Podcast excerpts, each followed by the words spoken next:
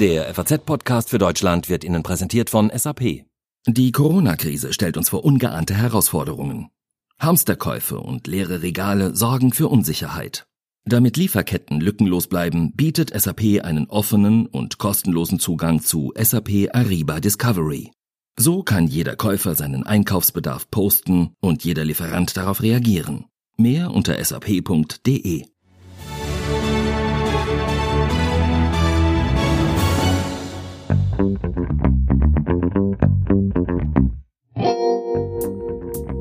Ja, so schnell kann sich eine Debatte drehen. Zu Anfang der Corona-Krise wurde von den meisten Experten empfohlen, keinen Mundschutz zu tragen. Jetzt hingegen wird sogar schon über eine Mundschutzpflicht diskutiert. Was nützen Masken und vor allem, woher könnten sie kommen? Darüber sprechen wir heute im FAZ-Podcast für Deutschland. Es ist Mittwoch, der 1. April 2020 und ich bin Tami Holderried. Hallo. In Asien gehören sie schon seit Jahren zum öffentlichen Bild. Mundschutzmasken. Bislang würde man bei uns eher komisch beäugt, wenn man solche Masken trägt. Aber das Coronavirus bringt uns jetzt wohl alle zum Umdenken. Einerseits geht es in der Diskussion um die Frage, wie wir mehr Atemschutzmasken für Menschen in medizinischen Berufen beschaffen können. Denn in Krankenhäusern, Kliniken und Praxen sind die Masken ja seit Wochen knapp. Andererseits geht es aber auch darum, ob auch wir anderen mit einem einfachen Mund-Nasenschutz besser gegen das Coronavirus gewappnet sein könnten. Darüber hat heute auch Bundeskanzlerin Angela Merkel mit den Ministerpräsidenten der Länder gesprochen und entschieden, dass es für Deutschland erstmal keine Mundschutzpflicht geben wird. Österreich hat jedenfalls schon vorgelegt und hat diese Woche eine Mundschutzpflicht beschlossen, die spätestens ab nächstem Montag gelten soll. Kanzler Sebastian Kurz sagte dazu, Ab dem Zeitpunkt, wo diese Masken vor den Supermärkten ausgehändigt werden, ist es Pflicht, diese dann auch im Supermarkt beim Einkauf zu tragen. Zielsetzung ist natürlich mittelfristig, diese Masken dann nicht mehr nur im Supermarkt, sondern auch darüber hinaus zu tragen, überall dort, wo ein Vorbeigehen, ein Kontakt haben mit Menschen stattfindet. Das war der österreichische Kanzler Sebastian Kurz. Aber auch hier in Deutschland wird über solche Maßnahmen diskutiert. Und eine Stadt setzt sie jetzt schon um. Jena. Dort wird ab nächster Woche eine Mundschutzpflicht in allen öffentlichen Gebäuden gelten. Jena ist damit die erste deutsche Kommune, die so etwas einführt. Und darüber müssen wir natürlich sprechen. Und deshalb ist jetzt bei mir am Telefon der Jena Oberbürgermeister Thomas Nitsche von der FDP. Hallo, Herr Nitsche. Grüß Sie, hallo. Herr Nitsche, gestern kamen Sie ja mit der Nachricht raus, dass in Jena ab nächster Woche eine Mundschutzpflicht gelten soll. Wie waren denn jetzt die ersten Reaktionen? Ja, ich würde sagen, die sind gemischt, aber überwiegend positiv. Äh, viele Menschen freuen sich, dass wir hier konsequent und stringent weitergehen. Das ist ja der zweite Schritt, nachdem äh, wir die Reiserückkehrerregeln schon sehr strikt hatten. Es gibt aber auch diejenigen, die sich Sorgen machen, äh, wie sie an so eine Maske kommen sollen. Aber dafür haben wir ja eine Informationskampagne und wir werden ja auch die Bevölkerung noch aktivieren, selbst Masken herzustellen. Dann sprechen wir doch jetzt mal über die konkreten Maßnahmen. Wo und wann muss man denn in Jena ab nächster Woche Mundschutz tragen? Also wir führen das schrittweise ein. Nicht äh, überall nächste Woche schon, sondern äh, zu Montag wird es dann beginnen, im Nahverkehr und in Supermärkten zu wirken. Und äh, kurz vor Ostern und real dann äh, nach Ostern äh, bezieht sich das auch auf das berufliche Umfeld. Dann sind wir so weit, dass es in geschlossenen Räumen in äh, öffentlichen Gebäuden äh, gilt. Warum haben Sie sich denn jetzt tatsächlich für diesen Schritt entschieden? Ja, wir haben äh, in der ersten Phase, als es darum ging, äh, die Einschleppung des Virus von außen zu verhindern, äh, große Erfolge gehabt mit unseren Regeln für Reiserückkehrer, dass wir die äh, sehr strikt äh, unter Quarantäne gestellt haben, wenn sie aus Risikogebieten kamen.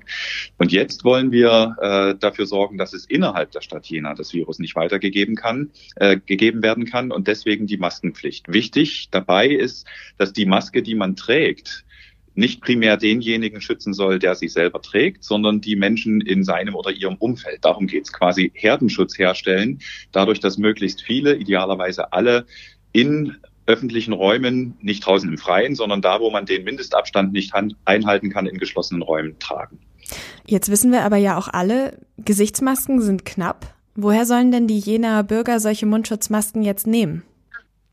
Ja, wir stellen als Stadt zusammen mit der Kassenärztlichen Vereinigung und dem Klinikum sicher, dass im Gesundheitsbereich, im Pflegebereich und in den struktursensiblen Infrastrukturbereichen die Kolleginnen und Kollegen geschützt werden können mit Masken. Dafür ist genug da. Wir schaffen es aber nicht, die ganze Bevölkerung über den freien Markt zu versorgen. Mhm. Und deswegen rufen wir die Jenerinnen und Jener auf, äh, die das können, selbst Masken zu nähen. Wir geben Anleitungen dazu, da gibt es Tutorials, wie man das machen kann. Wir haben als eine Ausnahmeregelung die Stoffgeschäfte und Änderungsschneidereien Verein geöffnet, die dürfen geöffnet bleiben, anders als andere, damit es möglich ist, sich sowas auch selbst herzustellen. Und wir lassen zumindest zu Beginn auch Provisorien zu, auch ein Schal oder ein Tuch vor Mund und Nase gebunden hilft mehr, als wenn man das nicht täte. Aber haben Sie nicht trotzdem Angst, dass die Masken im medizinischen Bereich jetzt vielleicht noch knapper werden könnten, wenn jetzt alle normalen Bürger auch versuchen, sich irgendwo Masken zu beschaffen? Nee, genau deswegen versuchen wir ja diese Kampagne zu starten, dass wir eine Parallelversorgung quasi hingehen. Die Profimasken, sage ich jetzt mal, FFP2, FFP3, die man im Gesundheitsbereich braucht, die auch Selbstschutz haben, die werden vorbehalten sein dem äh, Gesundheitsbereich, Pflegebereich und systemkritischer Infrastruktur. Und wir wollen parallel dazu auf Masse, das braucht eine breite Beteiligung in der, in der Bevölkerung, eben selbstgeschneiderte Masken herstellen lassen und so die Parallelversorgung schaffen. Und wie wird diese, diese Mundschutzverpflichtung, wie wird die kontrolliert? Wird die vielleicht sogar bestraft? Also wenn ich jetzt tatsächlich ohne Mundschutz mit dem Bus fahre? Also wir haben zunächst auch mit unseren strengen Regelungen, die wir bisher schon hatten, die Erfahrung gesammelt, dass die Akzeptanz sehr hoch ist und äh, die Freiwilligkeit in der Regelbefolgung eigentlich das A und O ist. 90, 95 Prozent, wahrscheinlich sogar mehr, halten sich dran. Nur für die fünf Prozent, äh, die es entweder nicht erfahren haben oder die sich nicht dran halten wollen, ist dann unser Ordnungsamt unterwegs, freundlich, aber bestimmt darauf hinzuweisen, äh, wie die Regel aussieht. Und wir hoffen natürlich auf äh, Solidarisierungs- und Vorbildwirkung, zum Beispiel in Bussen und Bahnen wenn genügend Leute mit Mundschutz drin sitzen, wirkt das ja auch auf alle anderen wie ein Vorbild. Gleich bleiben wir beim Stichwort Vorbild. Würden Sie sich denn wünschen, dass andere Kommunen in Deutschland dem Jenaer Beispiel jetzt folgen? Also ich glaube, solange die äh, bundesweite flächendeckende Versorgung mit äh, Masken nicht möglich ist, äh, sollte man darüber nachdenken, solche Wege zu gehen. Das können wir aber nur empfehlen. Vielen Dank für das Gespräch, Herr Nitsche. Sehr, sehr gern.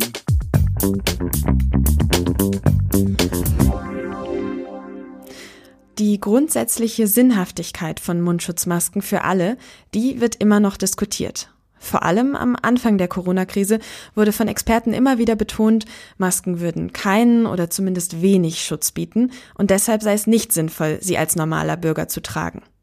Mittlerweile haben aber viele umgeschwenkt. Aber was stimmt denn nun? Mein Kollege Konstantin van Linden hat sich intensiv mit dieser Frage beschäftigt. Hi Konstantin. Hallo Tammy. Konstantin, Masken für alle, ja oder nein?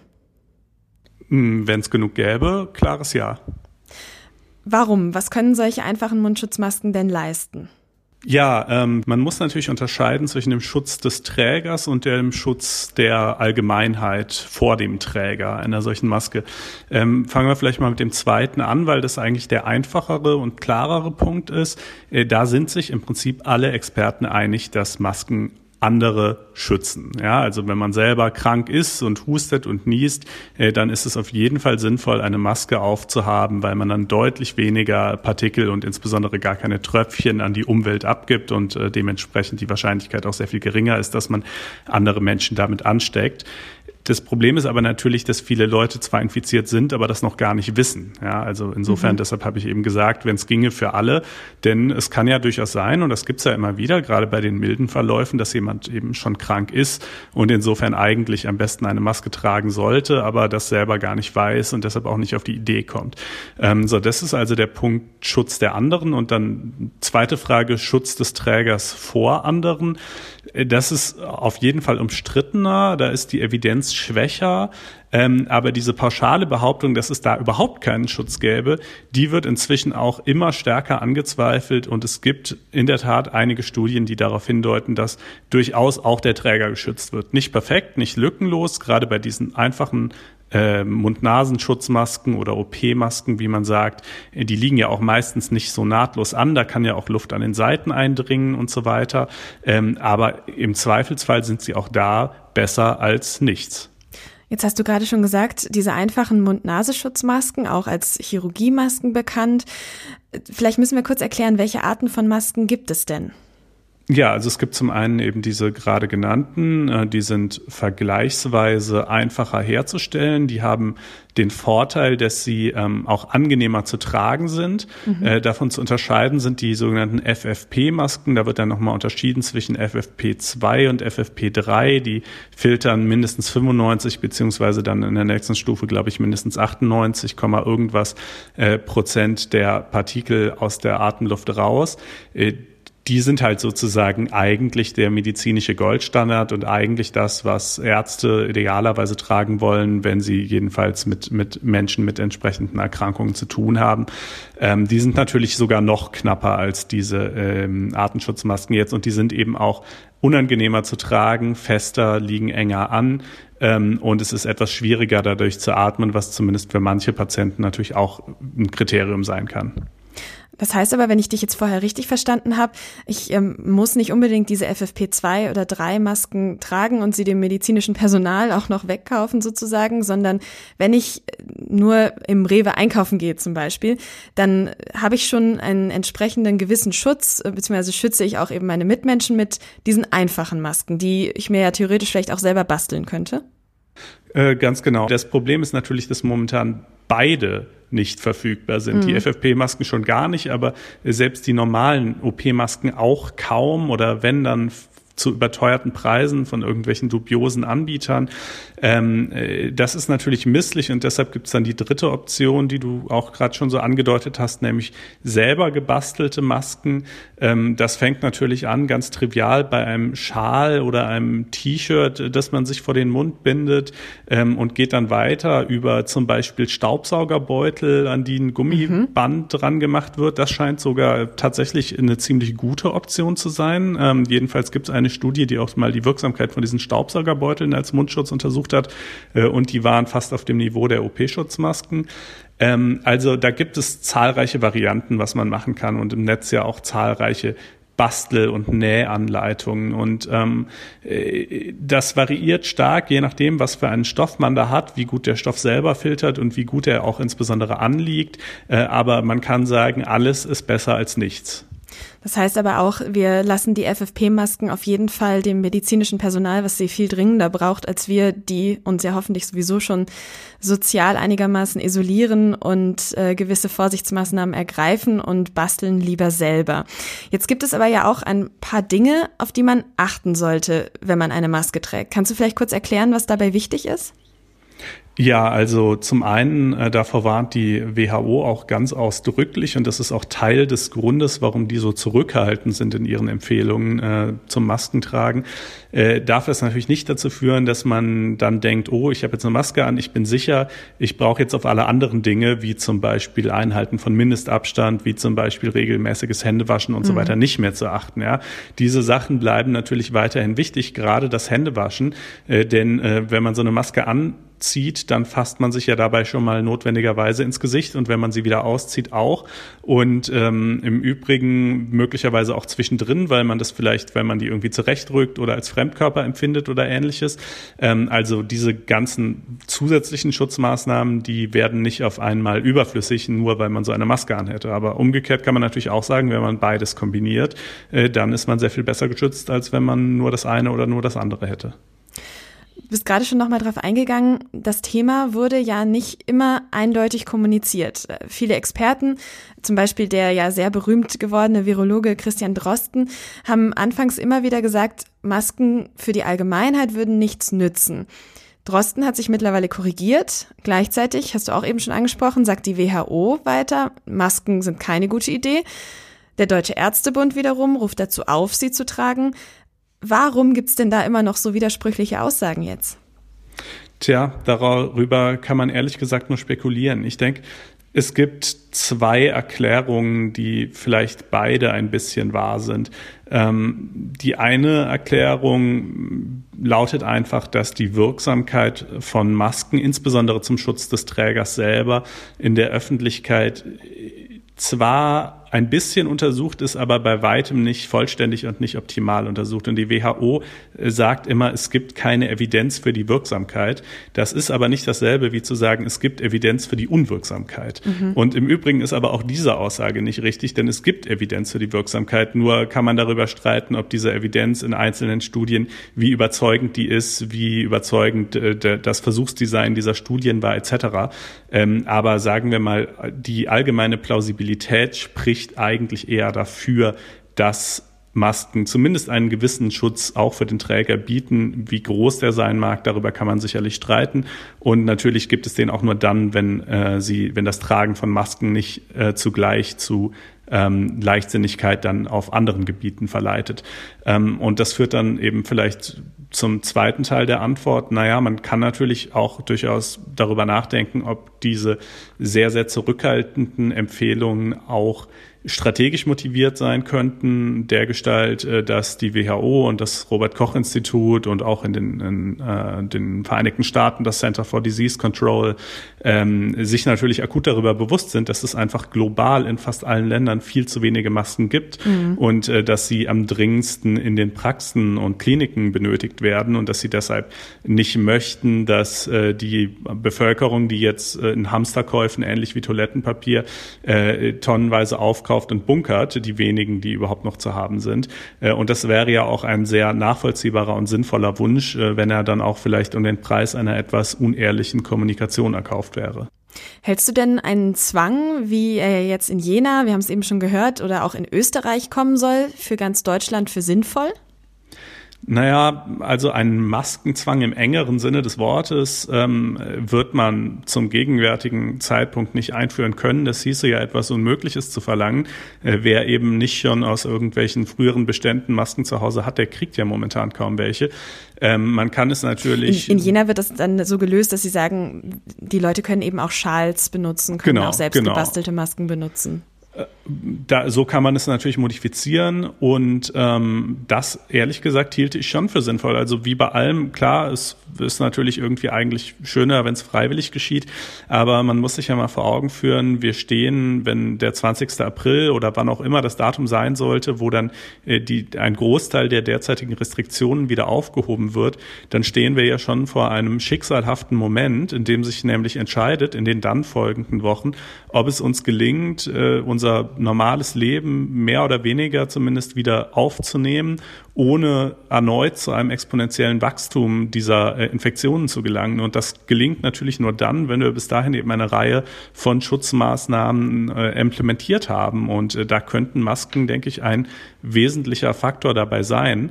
Und äh, insofern die Freiheitseinschränkungen, dass man halt, äh, wenn man äh, im Supermarkt oder in der Straßenbahn oder an anderen Orten mit vielen Menschen ist, äh, sich was vor Mund und Nase binden muss, äh, die wäre ja nun weitaus geringer als die Freiheitseinschränkungen, äh, mit denen wir leben müssen, äh, wenn es eben nicht gelingt, äh, das exponentielle Wachstum dieser Krankheit dann ähm, einzuschränken.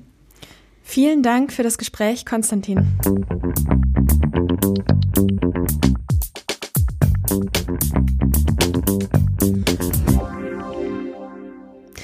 Masken sind also sinnvoll für uns alle.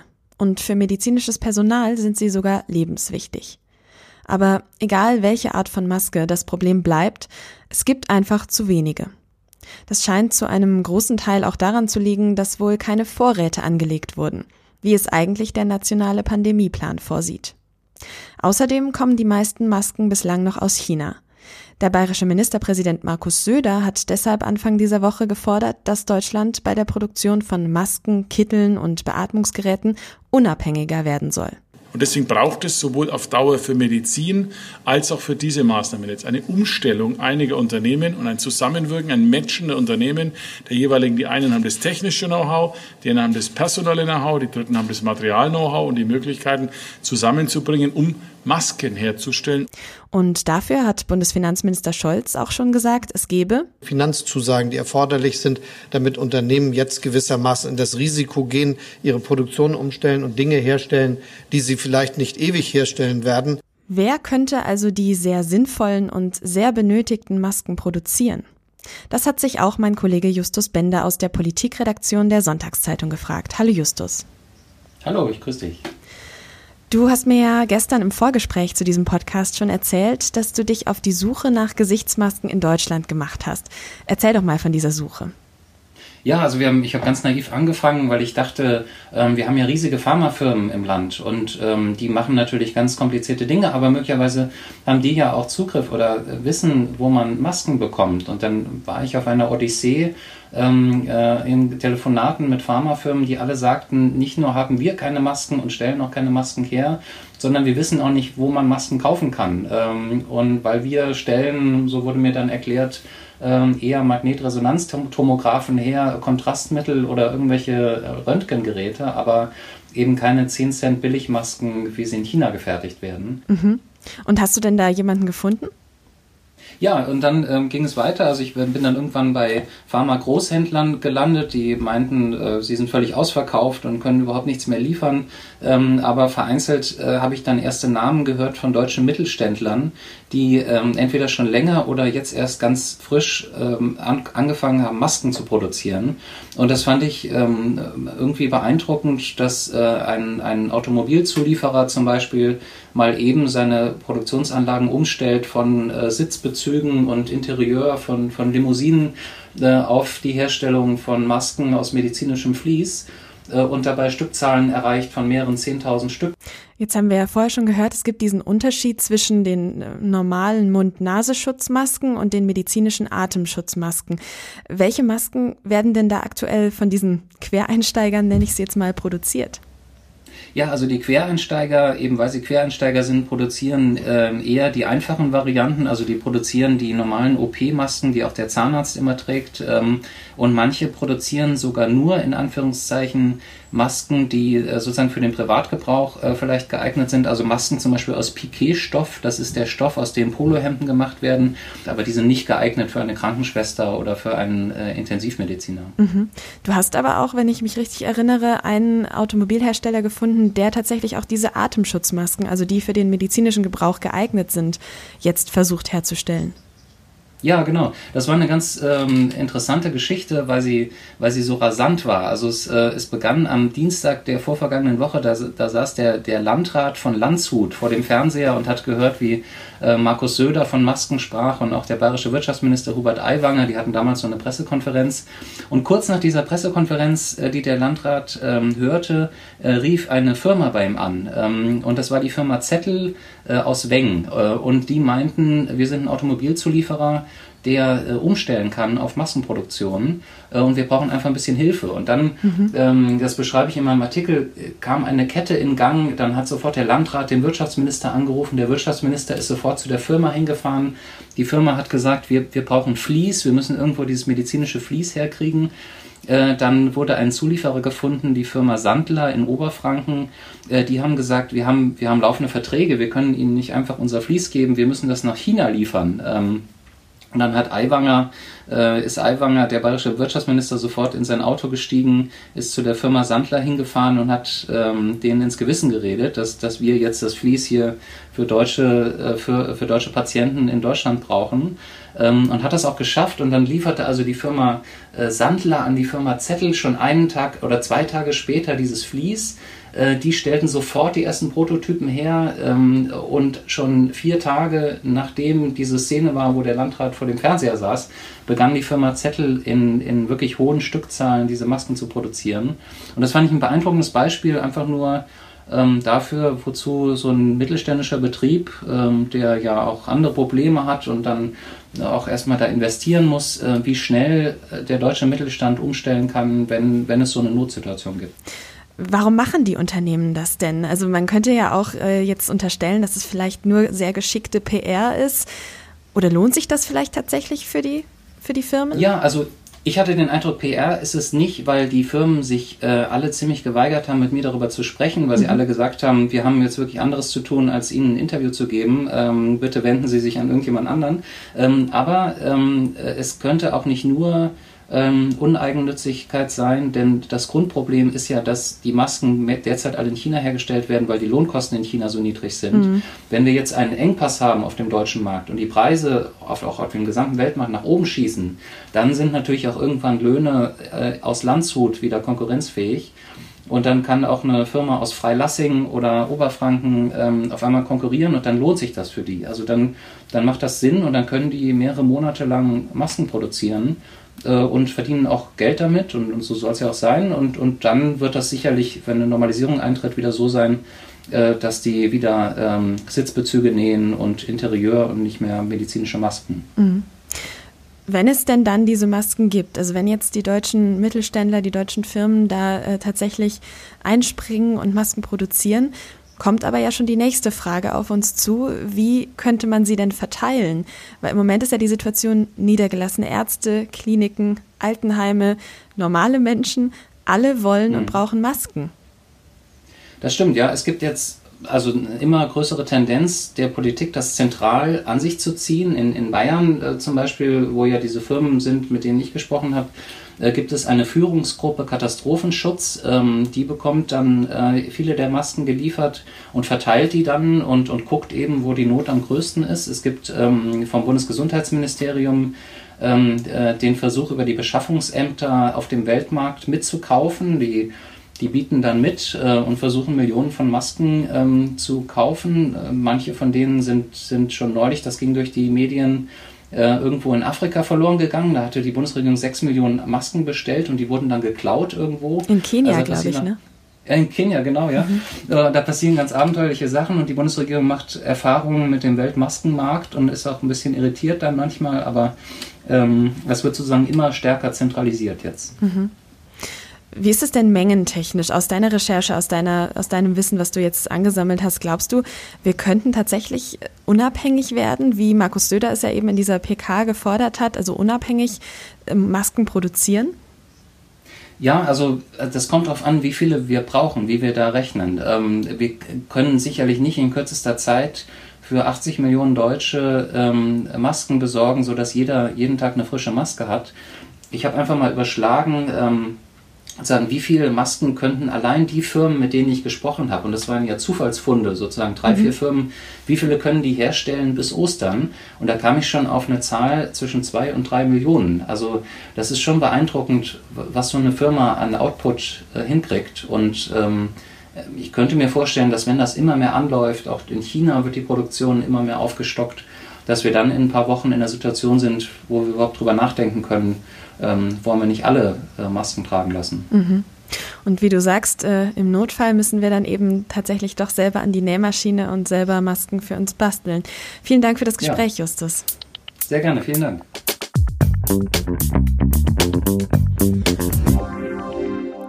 Und jetzt alles, was sonst noch wichtig ist. In den ersten drei Monaten dieses Jahres wurde zum ersten Mal mehr als die Hälfte des Stromverbrauchs in Deutschland durch erneuerbare Energien gedeckt. Das zeigen Berechnungen des Bundesverbands der Energie- und Wasserwirtschaft. Demnach wurden von Januar bis März im Durchschnitt rund 52 Prozent des Verbrauchs mit Wind, Sonne, Wasserkraft und anderen regenerativen Energieträgern erzeugt. Grund seien Windrekorde im Februar und außergewöhnlich viele Sonnenstunden im März. Die Warenhauskette Galeria Karstadt Kaufhof hat ihre Mietzahlungen für alle Warenhäuser, Sportartikelmärkte, Reisebüros und Logistikimmobilien gestoppt. In einem Brief an die Vermieter schrieb das Unternehmen laut Medienberichten, dass die wegen der Corona-Pandemie staatlich angeordnete Schließung der Geschäfte dem Unternehmen keine andere Wahl lasse. Mehrere große Handelsketten hatten in den vergangenen Tagen ebenfalls angekündigt, für geschlossene Läden keine Mieten zu zahlen. Das war der FAZ-Podcast für Deutschland heute am 1. April 2020. Wenn Ihnen diese Folge gefallen hat, dann abonnieren Sie uns doch gerne im Podcatcher Ihrer Wahl. Weitere Informationen nicht nur zu Corona, sondern zu allem, was sonst noch wichtig ist, finden Sie wie immer unter faz.net. Mein Name ist Tami Holderried. Ich wünsche Ihnen eine gute und gesunde Zeit.